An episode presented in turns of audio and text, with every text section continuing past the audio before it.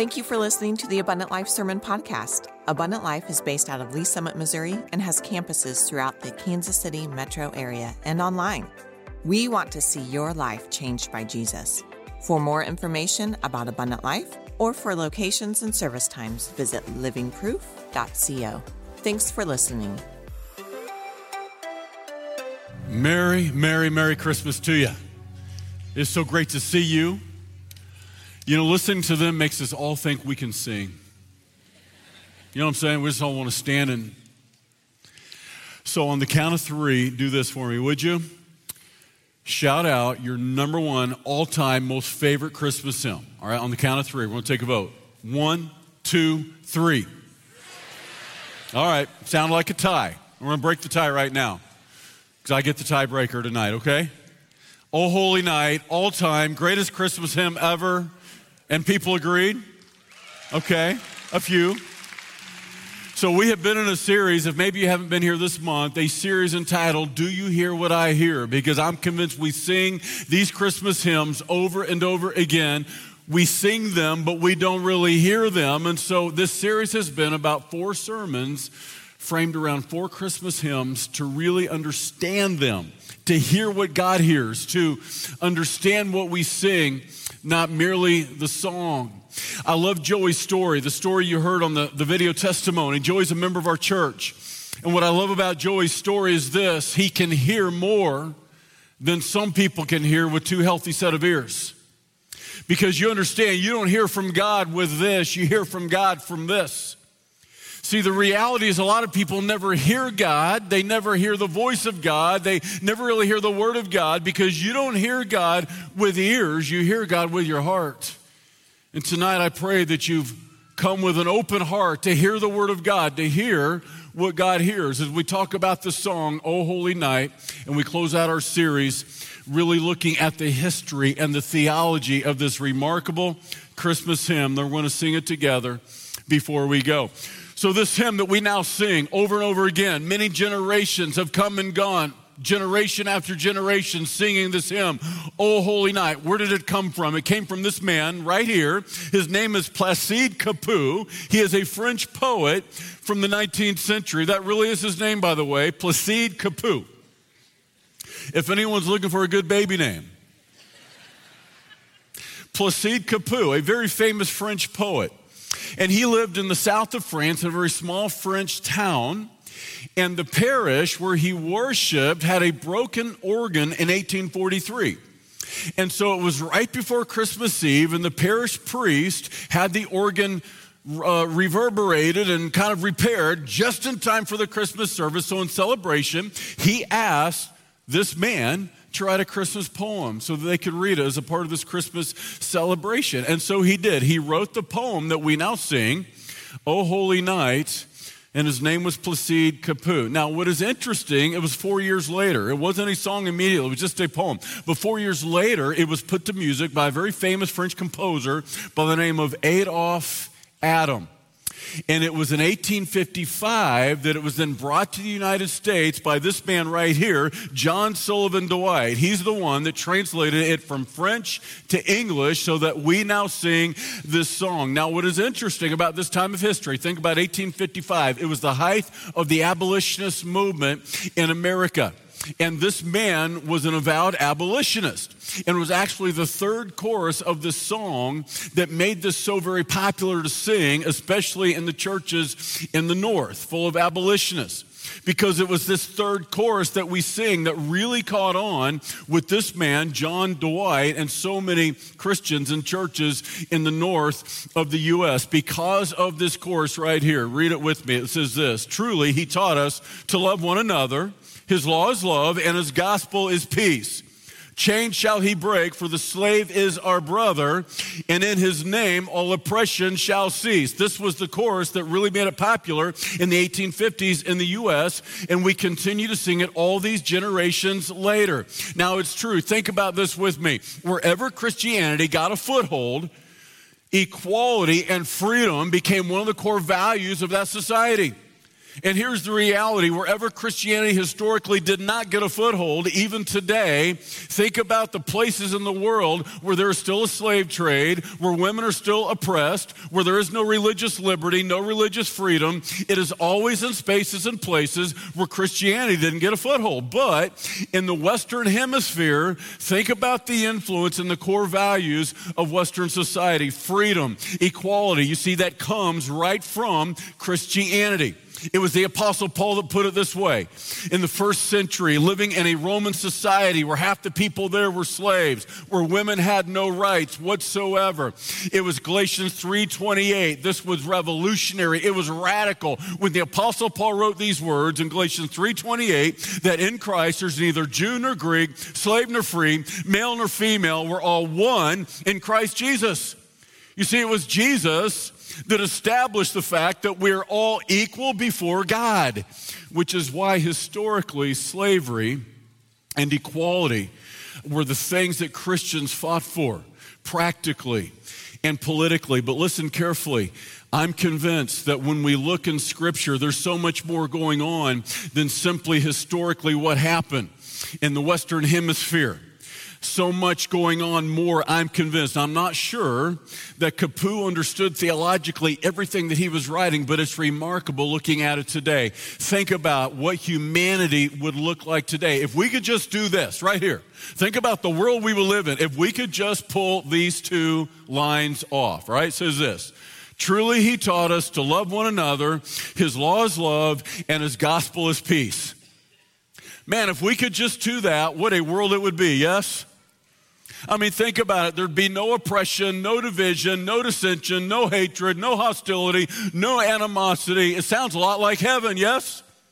Did you know that heaven came to earth 2,000 years ago for this reason? Because the reality is we can't execute this apart from Jesus. Now it says this truly he taught his law to us to love one another. His law is love and his gospel is peace. This comes from Matthew chapter 22. So they came to Jesus in Matthew chapter 22. They said, Rabbi, teacher, this book we call the Bible, it's a big book. It's a thick book with all the these and thous, the do's and the don'ts. Just boil it down, make it simple for us. Tell us what you want us to do. Jesus said these words The first and great commandment is this you shall love the Lord your God with all your heart, with all your soul, with all your mind. And then he said, The second is like unto it, you shall love your neighbor as yourself. He said, On this do all the law and prophets hinge. Meaning, if you just do this one thing, you will naturally do the second thing, and then you will naturally do all the other things. This is the main thing love God, love others. Imagine if we could just do that one thing. Here's what Jesus was teaching you can't love God and not love what God loves. And think about what God loves. See, it's impossible to say, I love God, I love Jesus, I just hate people. Can't stand them. Now, admittedly, there's people harder to love than others. Yes, there is. But the reality is, you can't love God and not love what God loves. And God loves, guess what God loves? Everybody do like this. That's right. Come on, everybody do like this. God loves you. Now, don't make it all about you. Do like this. God loves them too. Yeah, they do. Now, here's the reality Jesus was teaching when you love God, when you practice the law of love, you will naturally keep all God's other laws. Here's the reality when we sin against God, it's because we love ourselves more than we love God. When we sin against each other, it's because we love ourselves more than we love each other. You see, the problem is not one among us can keep the law of love perfectly. Not one among us keeps it completely, daily, consistently. No, there are times every single one of us sin against God because we love ourselves more than we love God. And there are times we sin against one another because we love ourselves more than we love each other. You see, we have all broken the law of love. And that is why we live in a world that's still, all these generations later, full of oppression and division and dissension, hostility, animosity, because it's an impossibility to practice this law daily, consistently. And this is why he includes the next two lines Chains shall he break, for the slave is our brother, and in his name all oppression shall cease. Now, yes, we know that Sullivan uh, brought this to America because he was an abolitionist, and practically he wanted this song to become a theme song for the abolitionists, and many ways it did. But do you understand that every single one of us is born with a set of chains? We're all born with an invisible set of chains. Jesus said these words He that commits sin is a slave to sin. You see, we're all born with an invisible set of chains behind an invisible set of bars. You see, we're all born in sin. We're under sin's tyranny, we're under sin's captivity. And this is why Jesus said, If the Son shall set you free, you shall be free indeed. You shall know the truth, and the truth shall set you free. You see, Christmas is about what happened 2,000 years ago when the sinless Son of God came like the sons of men so that he could die for our sin and break the chains of sin's prison for all men and all women. That is the incarnation. That God Himself became a man so that He could become our sacrificial lamb, so that He could break these chains, these chains of sin. You see, the reality is every single one of us are born with a set of chains in captivity until Jesus sets us free. And that is why he would die at Calvary. He wasn't born merely for the manger, he was born as the Messiah, not for the cradle, but for the cross. Because it was the sin of a man that brought down the curse of sin for all men. Only the death of an innocent man could reverse the curse of sin for all men. And Jesus did what no man could do. 2 Corinthians 5:21, he made him who knew no sin to be sin for us that we might become the righteousness of God in him. And that is why, as we sing this today, chains shall he break, for the slave is our brother, and in his name all oppression shall cease. It's Jesus has the power to set us free. Now, I don't know for sure what Cappeau was thinking when he penned these words. And he would say later they actually wrote the words of this poem on a business trip to Paris, France, while he was in a stagecoach. I don't know what he was thinking when he penned these words, but I know what I think when I sing these words. What I think about as I sing these words is Isaiah 61 and verse 1. This is a messianic prophecy that Jesus would apply to himself. He would read in Luke chapter 4 from the Isaiah scroll these very words right here, and he would say these words This day, this prophecy has been fulfilled in your sight. What he was saying is, I'm the one, the promised one, the anointed one that has the power to set you free. He said these words in Isaiah 61 and verse 1 The Spirit of the Lord God is upon me because the Lord has anointed me to preach good tidings to the poor. He means the humble of heart. Jesus in Matthew 5, blessed are the poor in spirit, meaning the humble of heart. You see, you don't hear God with your ears, you hear God with your heart. And if your heart isn't humble before God, you will never ever hear God. So he says, Blessed are those who are poor in spirit. He's come to preach good tidings or good news to the humble. He has sent me to heal the brokenhearted, to proclaim liberty to the captives, and the opening of the prison to them that are bound. Now, I want you to notice Jesus said, We're all in captivity. We're born in captivity. We are born with a set of chains that are invisible, but they are just as real as any chains you can see. We're born with the chains of sin until Jesus sets us free. He says, I've come to set you free, but before I deliver you from that bondage that binds you, I've got to heal that broken heart inside of you. See, Jesus gets right to the heart of the problem, and the heart of the problem is the human heart. We're all born already with a heart that is broken. It has been marred and scarred by sin.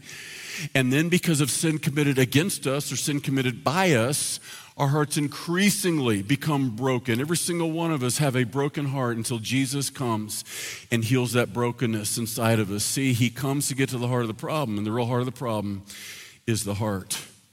Hey, this is why you can't change what you do until Jesus changes what you is. Because we do what we do because we is what we is. See, what we need is not another New Year's resolution. How'd that work last year for you? We don't need another New Year's resolution. You'll see this on billboards all over town come January 1 in that first week. New year, new you. Really? What about the new year is going to make a new you? See, the reality is it's not a New Year's resolution. It's not behavior modification. It is not self reformation. What we need is an inner transformation. I need to become a new creation.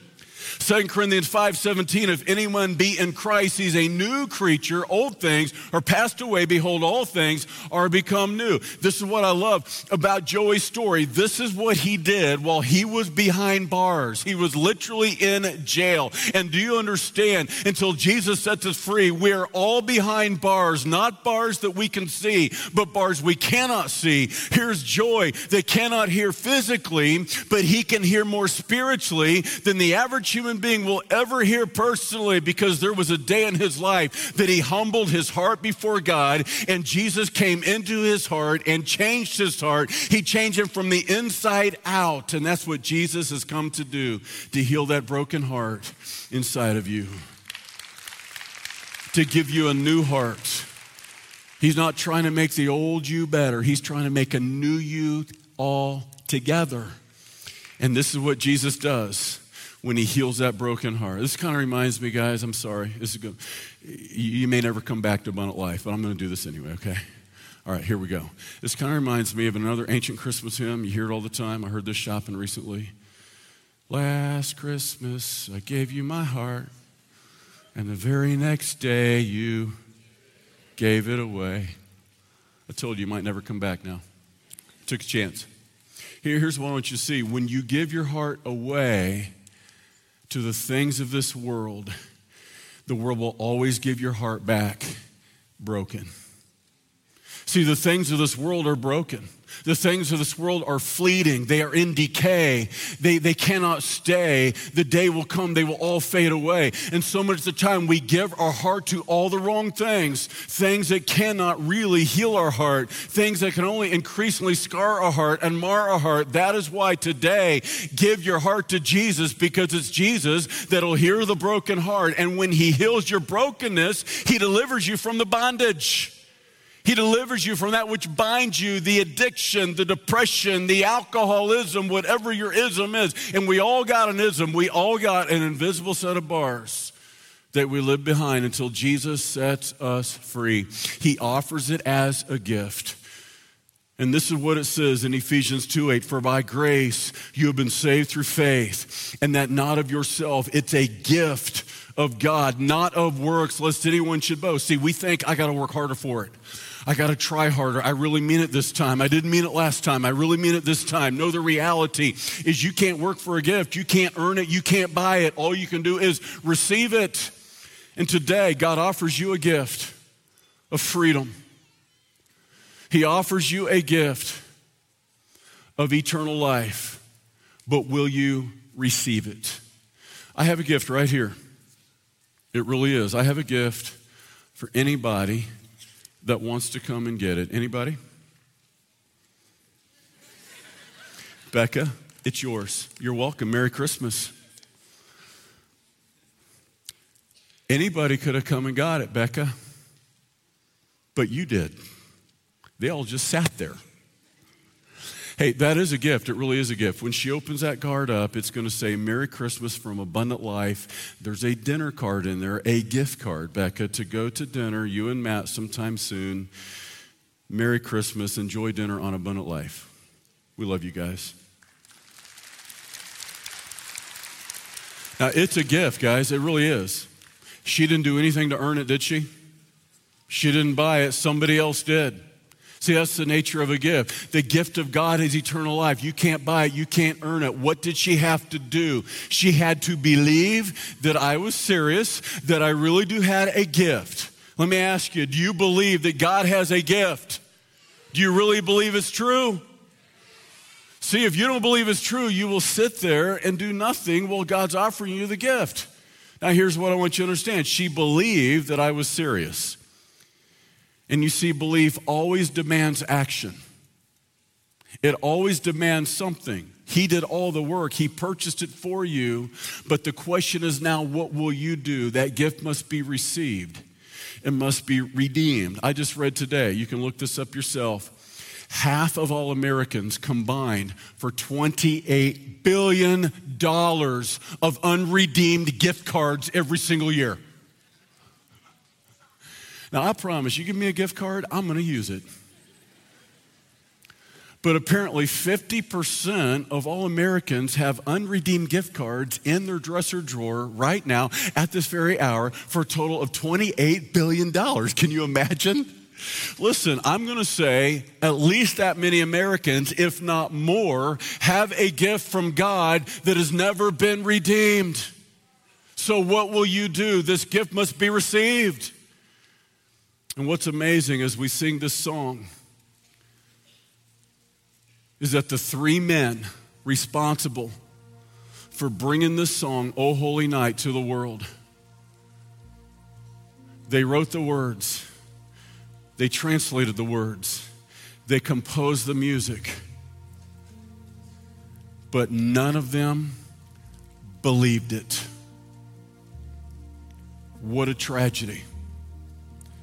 Placide Cappeau born and raised a Catholic, walked away from his faith, walked away from Jesus, became an avowed socialist. His religion was Marxism, decided Marxism and Christianity weren't compatible. See, what he was hoping for was a political revolution, but Jesus came to give us a spiritual revolution.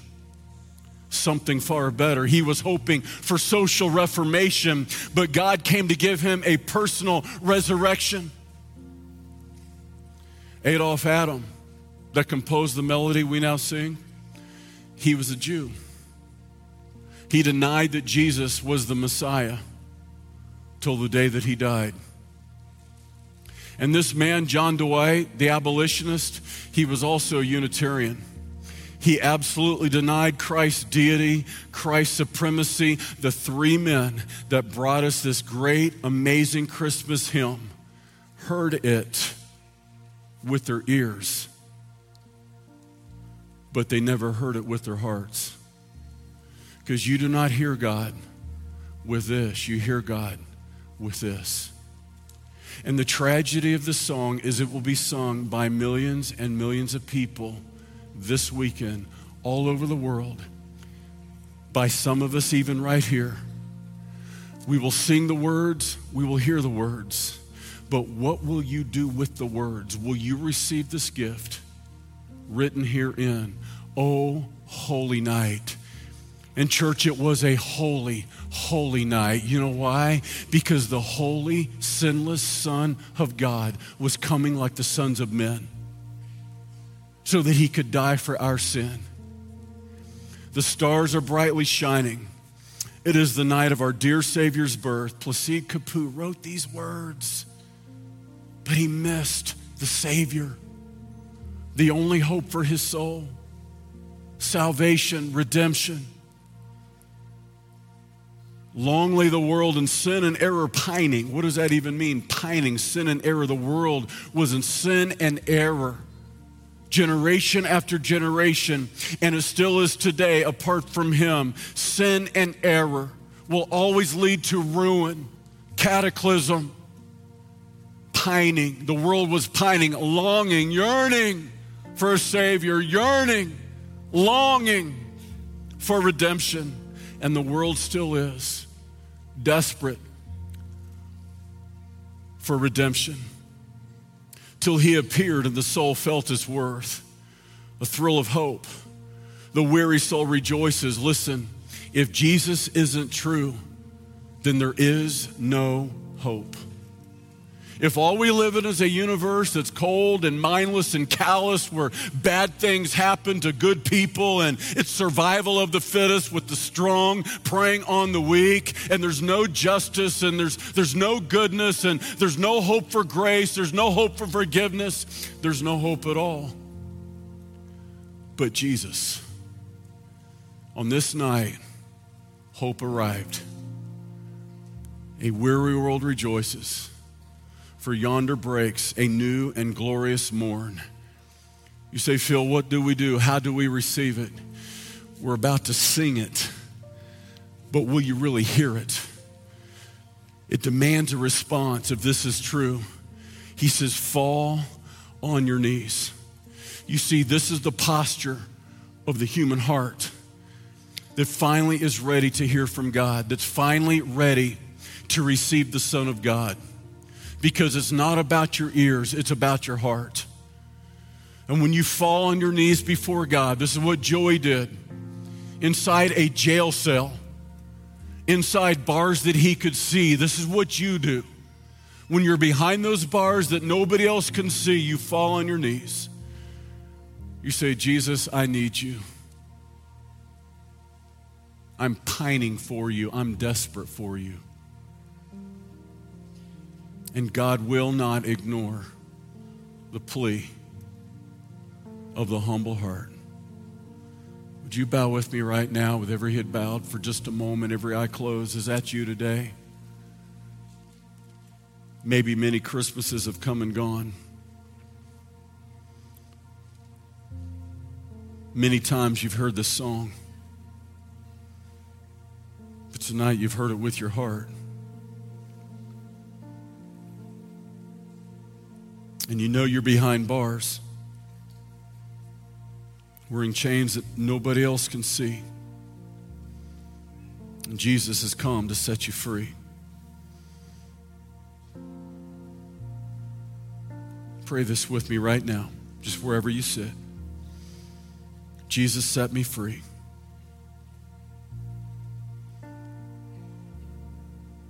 I believe you have the power to forgive my sin. I invite you into my life. I'm asking you to come in. Change me from within. Make me a new creation. In Jesus' name, amen. Thanks for joining us today. If you enjoyed today's podcast, be sure and subscribe and share with a friend. We hope today's message inspired and challenged you. Let's go be living proof of a loving God to a watching world. For more information about Abundant Life, visit livingproof.co or follow us on social media at Abundant Life LS.